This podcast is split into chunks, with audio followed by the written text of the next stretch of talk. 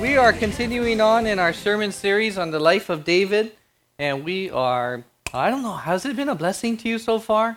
You know, we've, remember the David and Goliath story, and we talked about last week Jonathan and David and godly relationships and authentic community. And you know what? It's been a blessing to me as we're going through the whole Bible. It's going to take us a few years. So we're right now going through 1st and 2nd Samuel we're excited. We'll probably uh, get to First Kings and take a little break as we hit the November 5th vision service, where we have a service in Waikiki at the Hyatt Regency. And then we'll see where the Lord takes us from there. Well, today I wanted to talk about letting go and letting God take over in your life. Letting go and letting God. And you know, uh, we have so many times where uh, we have difficult situations in our lives where we are going through really hard spots. And a lot of it has to do with personal relationships, right? They say a lot of people who leave their jobs, actually, it's not because they hate their jobs, it's because they can't get along with the people that they work with. And there's so many times, and family problems, and just personal problems, and how to deal with people when they offend you, and they will and they will hurt you, and that's just part of life and dealing with that. Today, I'd like to see the contrasting figures in 1 Samuel, where you have David, who reacted well to certain situations and circumstances, and then you have King Saul, who completely blew it. You know, you've heard it like David versus Goliath, but today we're kind of like doing a David versus Saul kind of a thing. And um, for myself, I have different issues and problems and things. And I was trying to think about, wow, what was a time in my life where I just completely blew it and I didn't react well? And I was thinking, you know, when I was, I think I was in third grade at Aina Haina Elementary School, and I was so into collecting baseball cards. Anybody a card collector here? Okay, that meant the world to me. I mean, I would go to these card shops and spend whatever little money I had on baseball cards. It was my whole world. And I had this great card. It was a Nolan Ryan rookie card, okay? So Nolan Ryan, great, one of the greatest pitchers ever. And I bring it to school because I want to show it off to my friends, right? So here I am, walking in. I remember it was before school, and I come up to the first person I see. His name is Dondi Pasqua, one of my good buddies, okay, growing up. Hey, Dondi, look at my Nolan Ryan. It's a rookie. Oh, yeah? He goes, let me see that. He looks at it and he does this. Like, what? What? What just happened? And so I literally, I don't know what happened. I just saw red and I jumped on him. Ah! And we fought and we're rolling around and we're fighting and I'm crying and he's crying and we get busted and we went to the principal's office and the principal said, Both of you have detention. You're both. And I said, What? I didn't. He ripped my card. And I didn't understand. How am I getting busted for this? Even though, you know, I didn't react well to it. You know, I jumped on his face. And so I remember, I don't know if you can still do this, but they put me in a closet. I guess it was a long time ago. Things were a little different back then. So they put me in a closet. It wasn't a closet, it was like a workroom, okay? It was a big, huge closet with all the supplies. And then I had to stay there for I don't know how long, and I had to write a report on Dr. Martin Luther King, Reverend Dr. Martin Luther King Jr. Now, who was this guy, right? Studying, I'm like, wow, this guy is amazing. I didn't, you know, I'm learning about him, third grader, and I was like, wow, I'm so blessed. I, I remember thinking that this has actually been good. I learned all about. So anyway, just interesting story. So I was looking at the, you know, what is the value of this Nolan Ryan rookie card, right? It depending on what kind of card. I don't know how, you know, what the condition was and everything. It's like thousands of dollars. Other conditions is like fifty bucks. So anyway, Dondi owes me some money. All right.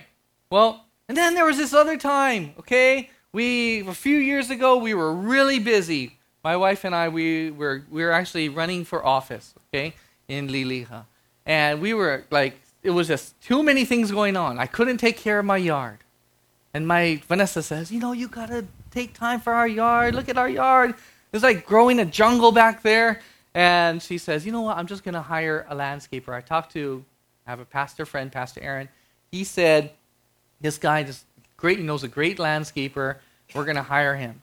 Okay, so we paid him like $400. This guy's going to totally revamp our backyard. It's going to look all nice, landscaped and everything, take away the jungle. So he comes over and he's really nice and he starts doing all this stuff and cutting down all this. He puts into our front yard, into one of our parking spaces, a mound, no joke, like this high, okay? It's like a mound of stuff, maybe even higher. It was big, all this stuff. And he leaves our backyard, it's like in process, right? Tearing up plants, pulling up. He does that for a few weekends, and then all of a sudden, guess what? Gone. And my wife paid him already. I said, You paid him? He didn't finish. You got to pay after he finishes. So she paid him, and he came, he made a big mess, and he was out. Like, no returning phone calls, kind of out. Like, hey, how, what are you doing? You know, trying to be nice at first, and pretty soon I'm all mad. And we were so mad. We couldn't believe somebody would do that to us. And then, like, few years went by. I think we were still a little bit mad, bitter, right? We would talk about it every once in a while. Oh, don't bring it up. Just forget about it. And then one day I'm at Foodland, and guess who's in front of me in line? The guy. So I say, hey, buddy. And he looked at me, and I saw his face like, ooh. and I'm like, hey, uh, yeah, um, I know you didn't come back, and you know, like there was like all that stuff we had to end up moving and everything. But you know, I just want to let you know, I forgive you. and I really did forgive him. And so I just wanted to let him know and let myself hear me say it, I guess, and just, hey, I forgive you. And so did that. It was like I could see like, wow, there was a wall let down, and he still was kind of shamed, and you know, but I I felt better. And I pray for my wife. I think she's still dealing with that. and you know what? I think all of us can relate to these kinds of situations because we've all had people that have unfairly treated us. We've all been in these kinds of situations where we've been wronged by others. And you know, it's in those times where we have a choice to make. Are you going to be somebody who's gripped, tunnel vision, all you can think about, that unforgiveness and how they stabbed you in the back? Or are you going to let go and let God take over the situation? You know, we always have a choice to take an eye for an eye, tooth for a tooth, or, like Jesus says, turn the other cheek. We have a choice to repay evil with evil, or, like Jesus says, repay evil with good. And, you know, we heard it said, you know, some people they're kind of proud and they say, I don't get mad, I get even. I don't get mad, I get even. And, you know, a lot of times it's just we want to get revenge. We want to make somebody feel the pain that we felt. Right? Why? Because then we're going to feel better. We're going to say, okay, that's justice. Doesn't God like justice? I'm going to be his means of justice in this situation. But God tells us not to take justice into our own hands. You know, today's scripture in 1 Samuel, we're going to see as followers of Jesus, if you are a follower of Jesus Christ and he calls you to live differently than the world does, he calls us to love and to bless others when they hurt us, and to let go and let God exercise justice in his own way and in his own timing. Well, the story of David has been awesome. As we're going through it, we see that he has been given favor by God. Remember, he was just a lowly shepherd boy. His own dad didn't even remember him. And he was chosen by God to be the king of Israel. He went on to supernaturally defeat Goliath. I love that sermon Dave gave. You know, he became best friends with King's son, the prince, Jonathan. He sat in the king's court. And we learned how King Saul became so jealous of David. People loved David. He was a threat to his kingdom, to his throne. And King Saul had this pursuit that he was going to murder David. You know, he drove him out of the palace, he chased him all around Israel, and there were a lot of guys that stuck with David. There was a little army. In fact, they had about 600 men, the Bible says, and they were hiding in the caves and in the hills away from Saul and his army. And David was hungry, he was homeless, he was fighting for survival, wasn't he? David was being wrongly persecuted. He didn't do anything wrong. So, what would his reaction be? Would he fight back? Would he use the sword and take matters into his own hands and go ahead and kill the king? Or was there a better path for David to take? Was there a, a godly path that he would follow and it would benefit generations and us being those who take benefit from his example? You know, we can learn from David's example to react in a godly way to a difficult situation. How do you make godly decisions in trying times? First of all, don't learn from the example of King Saul. Okay, that's that's the contrast there. First Samuel 21, we see how they handle these situations so differently. And David, he takes refuge as he's on the run in a town called Nob. Isn't that a weird name for a town? Nob. I wonder if it still exists. I'm not sure. Probably not. Or it might be pronounced Nob. like Job. I know I don't know. Okay? So he's uh, helped by this priest named Ahimelech.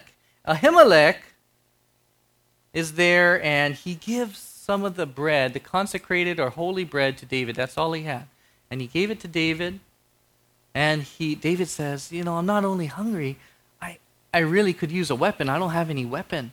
And Ahimelech says, Well, guess what, buddy? We have a sword for you. But it's not just any sword, it's Goliath's sword and he busts out Goliath's sword. And he's like, That is the sword. And he gives him the sword that he used to kill the giant with. It was actually Goliath's sword. So he's got this big sword, he's got some food in his stomach. The bad news was one of King Saul's men was there, his servants, named Doeg, D O E G, kind of like dog, but with an E, okay? So you got Doeg there, and he's witnessing, he's looking at everything, and he's going, Oh, I'm going to report this to the king. So guess who shows up on Ahimelech's, the priest's, front door? King Saul and his army. It's like one of those movies, right? The bad guys show up into town. 1 Samuel 22, they ask him, 1 Samuel 22, 11 through 19, they ask him a, a few, 21, 11 through 19, a few questions. but the servants of Achish said to him, Isn't this David, the king of the land? Isn't he the only one they sing about in their dances? David took these words to heart and was very much afraid of Achish, king of Gath. So he pretended to be insane in their presence, and while he was in hands, he acted like a madman, making marks on the door of the gate and letting saliva run down his beard. Achish said to the servants, Look at this man, he is insane. Why bring him to me? I am so short of madmen that you have to bring this fellow here to carry on like this in front of me. Must this man come into my house? David left Gath and escaped to the cave of Adullam. When his brother and his father's household heard about it, they went down to him there. All those who were in distress, in debt, or discontented around him, and he became their leader. About 400 men were with him. Eventually, he would have 600 men. Verse 11. Then the king sent for the priest Ahimelech, son of Ahitub, and his father's whole family, who were the priests at Nob. And they all came to the king. Saul said, Listen now, son of Ahitub. Yes, my lord, he answered. You think about the position that he's in right now, that he's probably shaking in his pants, right? Verse 13 Saul said to him, Why have you conspired against me, you and the son of Jesse, giving him bread? and a sword and inquiring of God for him, so that he has rebelled against me and lies in wait for me, as he does today. Ahimelech answered the king, Who of all your servants is as loyal as David, the king's son in law, captain of your bodyguard and highly respected in your household? Was that day the first time I inquired of God for him? Of course not. Let not the king accuse your servant or any of his father's family, for your servant knows nothing at all about this whole affair. But the king said, You will surely die, Ahimelech, you and your father's whole family. Then the king ordered the guards at his side, Turn and kill the priests of the Lord, because they too have sided with David. They knew he was fleeing, yet they did not tell me. But the king's officials were not willing to raise a hand to strike the priests of the Lord. The king then ordered Doeg, You turn and strike down the priests. So Doeg the Edomite turned and struck them down. That day he killed 85 men who wore the linen ephod. He also put to the sword Nob, the town of the priests, with its men and women, its children and infants, and its cattle, donkey, and sheep. And I remember reading this and making notes in my Bible, and I put next to it where they killed all the priests, the women, the children. Just the word bad. Underline, like very bad. This is bad stuff. Very bad stuff. You know, Saul was so sick in his head. He was so bent on killing David he had murder in his sights. He could see nothing else. He was filled with an evil spirit, the Bible says, a murderous spirit wanting to kill David. And for those who helped David, like this priest, he's willing to go ahead and kill these priests. He's gonna willing to kill 85 of them. He has his servant Doeg do it. He puts to death the men, the women, the children, all the animals of the town.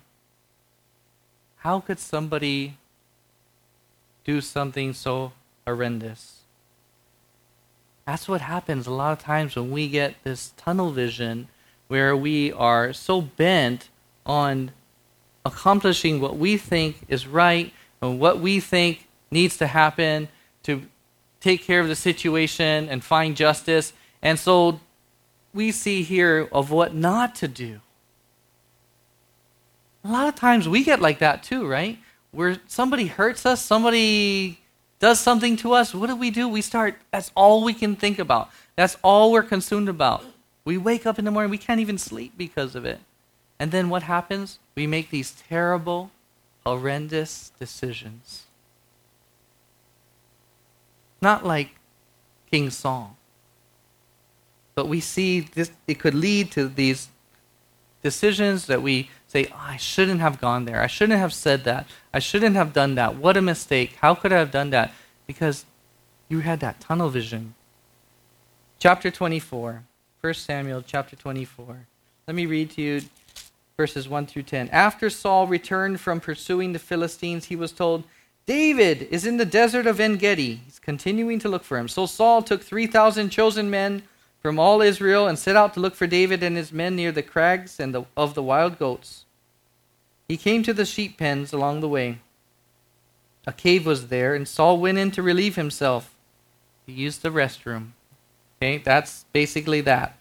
David and his men were there, were far back in the cave. The men said, This is the day the Lord spoke of when he said to you, I will give your enemy into your hands for you to deal with as you wish. Then David crept up unnoticed and cut a corner of Saul's robe. Afterward, David was conscience stricken for having cut off a corner of his robe. He said to his men, The Lord forbade that I should do such a thing to my master, the Lord's anointed, or lift my hand against him, for he is the anointed of the Lord. With these words, David rebuked his men and did not allow them to attack Saul. And Saul left the cave and went his way. Then David went out of the cave and called out to Saul, My lord the king! When Saul looked behind him, David bowed down, prostrated himself with his face to the ground. He said to Saul, Why do you listen when men say, David is bent on harming you? This day you have seen with your own eyes how the Lord delivered you into my hands in the cave. Some urged me to kill you, but I spared you. I said, I will not lift my hand against my master because he is the Lord's anointed. Know, da- David definitely had an opportunity to take matters into his own hands, right? He could have killed Saul very easily right there at the entrance to the cave. He didn't see David, it was dark. But he just cut off the corner of Saul's robe. Cut off the corner of his robe. And he held it as proof like, I, I could have spared, I could have killed you, but I spared your life. But even though he just cut off a little piece of the robe, what happened? He felt bad. David was conscience stricken, the Bible says. He felt bad for just cutting off that little piece because it was the robe of the king. But he used it anyway, and he called out to Saul and he said, Guess what, king? He laid down with his face on the ground. I could have killed you, but I didn't. I spared your life because you're the king. He showed him proof, and that's our first point. Number one, you can write in your notes honor the Lord's anointed. I think the story goes back to honoring those the Lord has anointed. You know, we went to a conference recently. It's called the Culture of Honor with uh, a man named Danny Silk. It was awesome.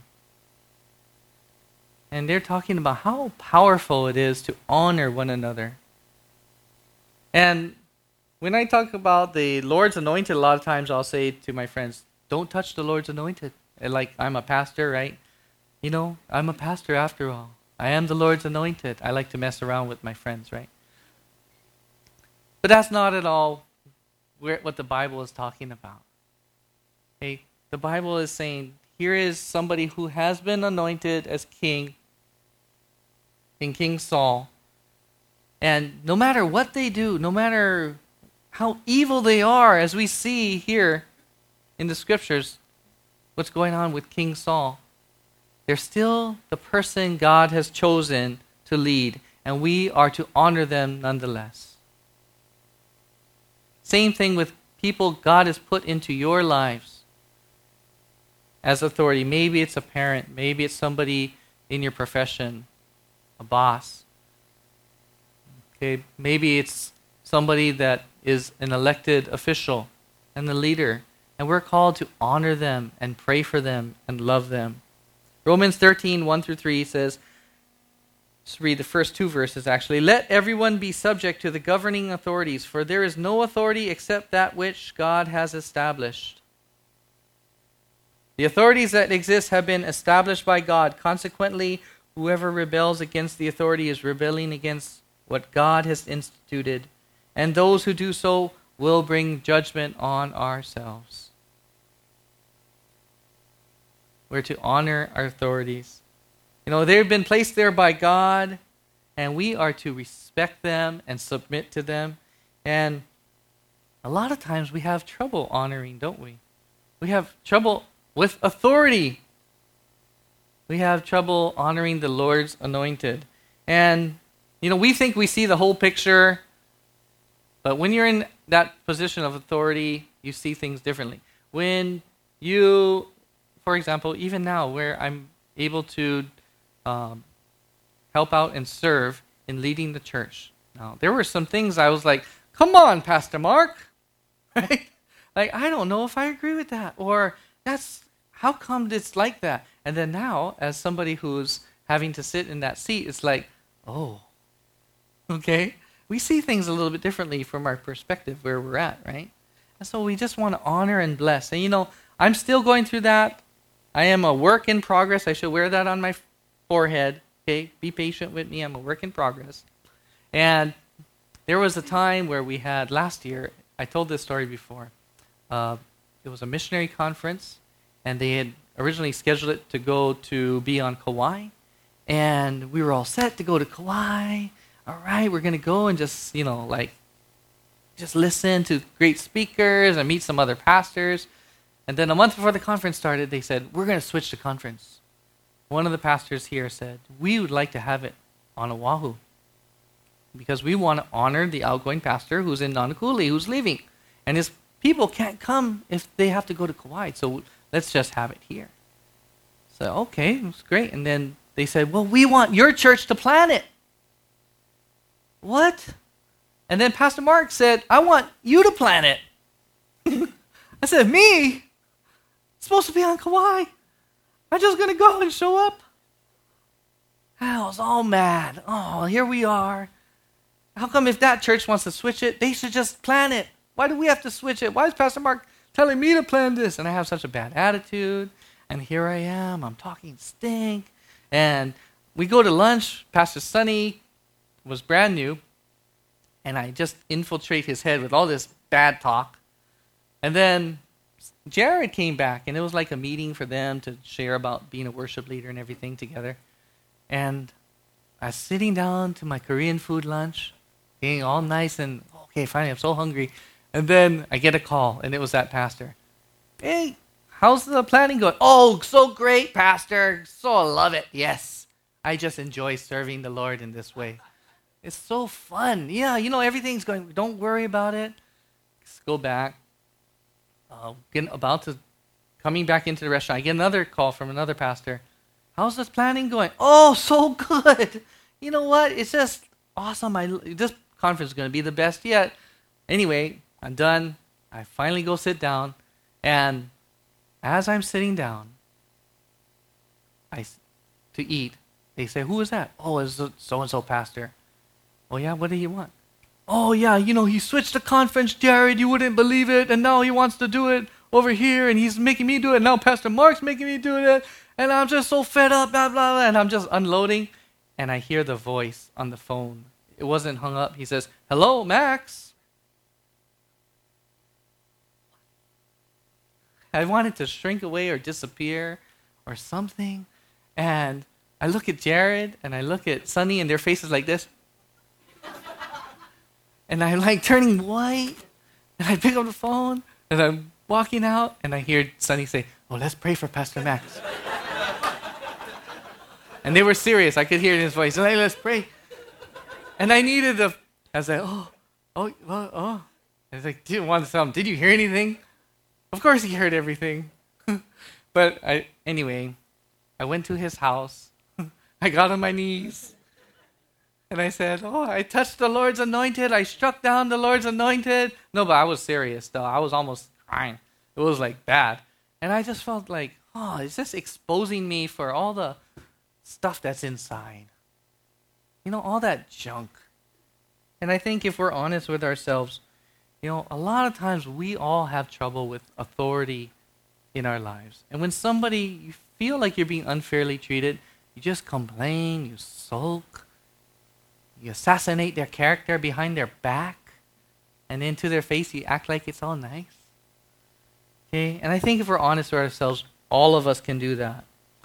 Honor those God has put in your lives, even if they don't treat you well. Maybe it's a parent, maybe it's somebody, your boss, maybe it's an elected official, your leaders. Honor them. How can we honor them? You can bless them with your words. You can bless them in the way that you care about them and love them and want the very best for them. You can pray for them, hope for them, Speak well of them when everybody else isn't. You know, imagine if we treated the Lord's anointed as the Lord's anointed, as someone who is to be honored. No matter what they've said to you, no matter what they've done, what would happen? This is the best part to you. What would happen to your heart on the inside? The way that you view life, the way that you are able to relate to other people, all people, you would have a heart like David. The Bible says David was a man after God's own heart. You would have a heart like David. You would have a heart like Jesus. You know, David honored Saul. But why? Because he knew that you to respect those in authority, the Lord's anointed. And he knew that by rebelling against that, like the scriptures say, it just leads to judgment. It doesn't help. 1 Samuel 24, 11 through 12. See, my father, look at this piece of your robe in my hand. David said, I cut off the corner of your robe, but did not kill you. Now understand and recognize I am not guilty of wrongdoing or rebellion. I have not wronged you, but you are hunting me down to take my life. Verse 12 May the Lord judge between you and me, and may the Lord avenge the wrongs you have done to me, but my hand will not touch you. That's powerful stuff. You know, David wanted to have clean hands before God, didn't he? He wanted to have a clean heart before the Lord. So he didn't take matters into his own hands. But he wasn't saying this. He wasn't saying, Saul, no matter what you did to me, it's fine. No matter what you did to that town, people, no, don't worry. It's all good. He wasn't saying he didn't deserve judgment, that Saul was innocent. But he was saying that his own hands weren't going to be the ones to execute that judgment. David was able to simply let go and let God take care of it. And God wants us to do the same. Romans 12, 14 to 21. Bless those who persecute you. Bless and do not curse. Rejoice with those who rejoice. Mourn with those who mourn. Live in harmony with one another. Do not be proud but be willing to associate with people of low position. Do not be conceited.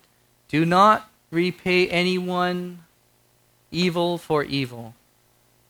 Be careful to do what is right in the eyes of everyone. If it is possible, as far as it depends on you, live at peace with everyone. Do not take revenge, my dear friends, but leave room for God's wrath. For it is written, It is mine to avenge. I will repay, says the Lord. On the contrary, if your enemy is hungry, feed him. If he is thirsty, give him something to drink. In doing this, you will heap burning coals on his head. Do not be overcome by evil, but overcome evil with good. That would be very helpful to keep in your Bible or put it up on your mirror at home. You know, are you someone who is able to be like David, to let go and to let God? Or are you someone who is a little bit more like Saul? You know, it feels like this. You've heard of the battle of David and Goliath, right? This is the battle of David and Saul within you. So, a lot of times we want to take vengeance into our own hands.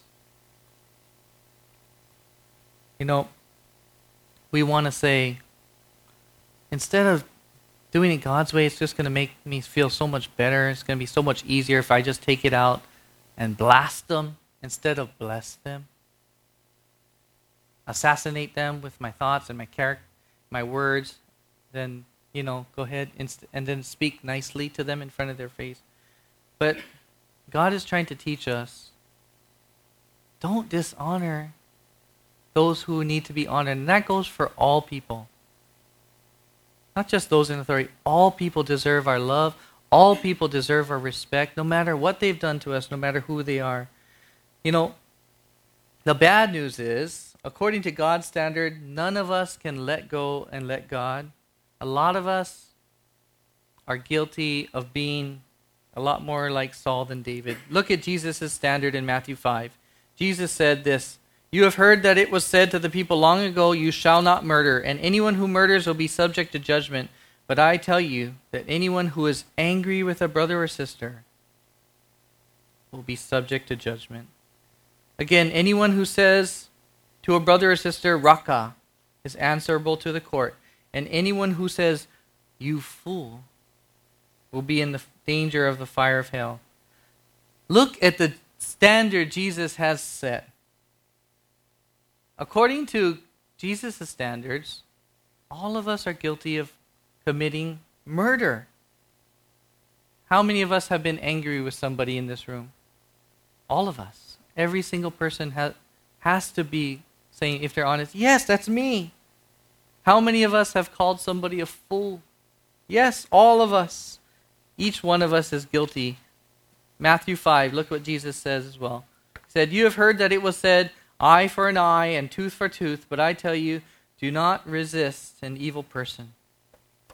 If anyone slaps you on the right cheek, turn to them the other cheek also. We've heard this so many times, but could you imagine somebody coming up and punching you in the face? How easy is it to go ahead and give them the other cheek? We know that that is impossible.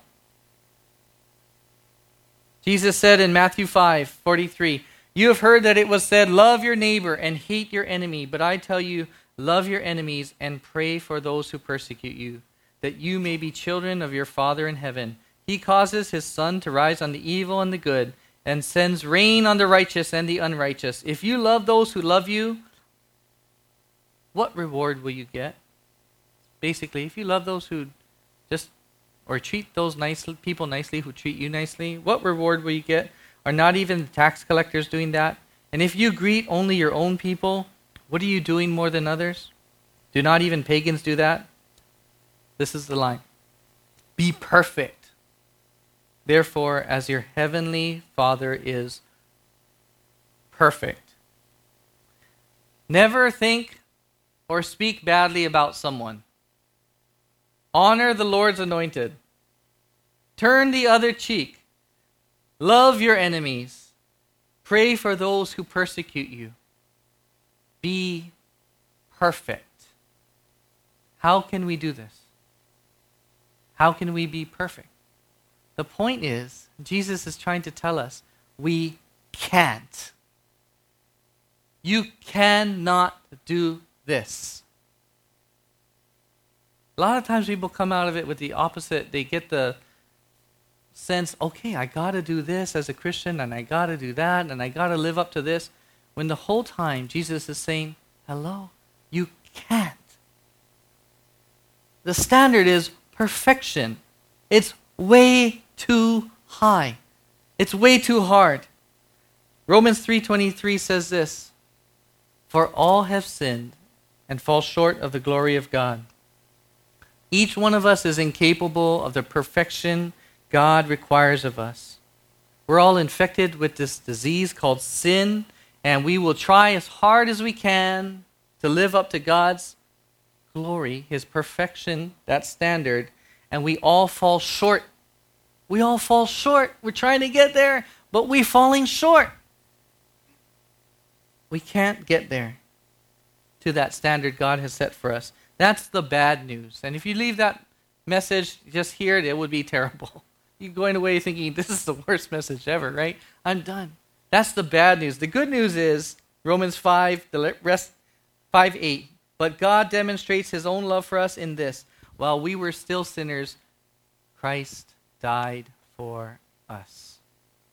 The amazing thing is, Jesus, the anointed one, remember, do not strike the Lord's anointed.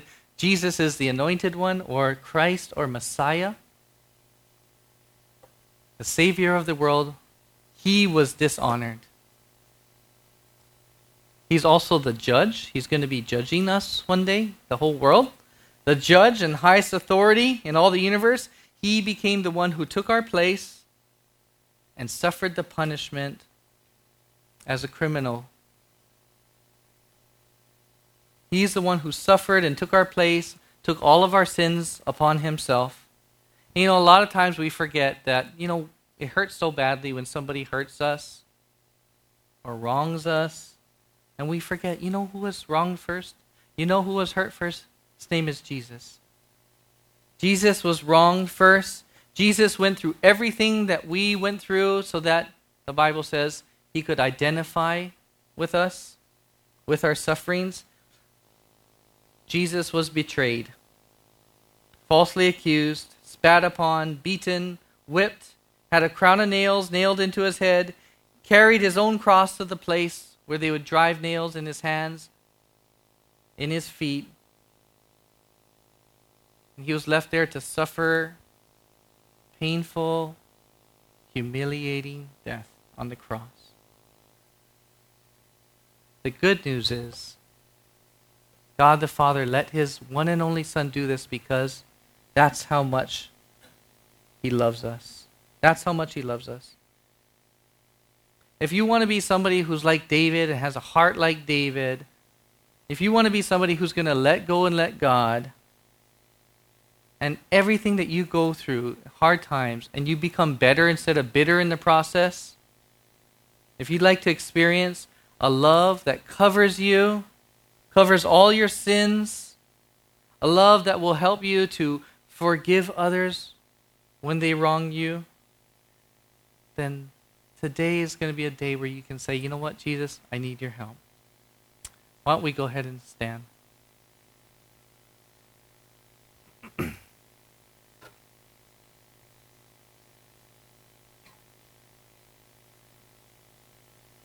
you know, Jesus and David, we see the similarities there. David points us to the life of Jesus. David wasn't a perfect person himself, he wasn't Jesus. David had tons of flaws. And in fact, I love reading the story of David because I can identify a lot with that. And I go, you know what? I'm just like him. You know, I mess up here and there. There's another story in one of the next chapters that talks about David was very close to being just like Saul and striking down the Lord's anointed, striking down a man named Nabal, and his wife came out, Nabal's wife, and said, No, don't do it. Can't strike the Lord's anointed. You know what? If we're honest with ourselves, we all of us will say, God, I am in this battle, like a David and Goliath battle, but it's a David and Saul battle going on within my spirit. The only way to do it is say, Jesus, you are the one who came to give me the power through your Holy Spirit that I would be able to make these right decisions, that I would be able to love, that I would be able to forgive. Amen? Let's go ahead and pray.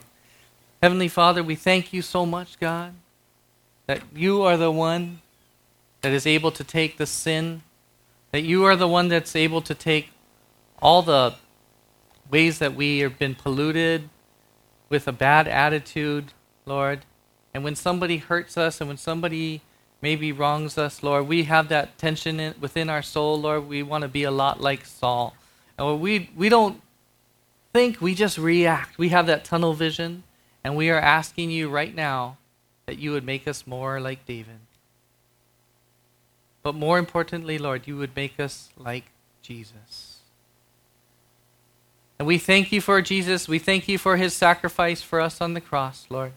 We thank you that he paid the price so that we could have peace with you, forgiveness of our sins, but also peace with our brothers and sisters, peace with those who are in authority over us, that we would be able to bless them, that we would be able to love them. So, Heavenly Father, we thank you. And we lift, Lord, our whole congregation up to you, Lord. We say, take over in these areas, Lord. We want to be people who are able to let go and let you take over. In Jesus' name we pray. Amen.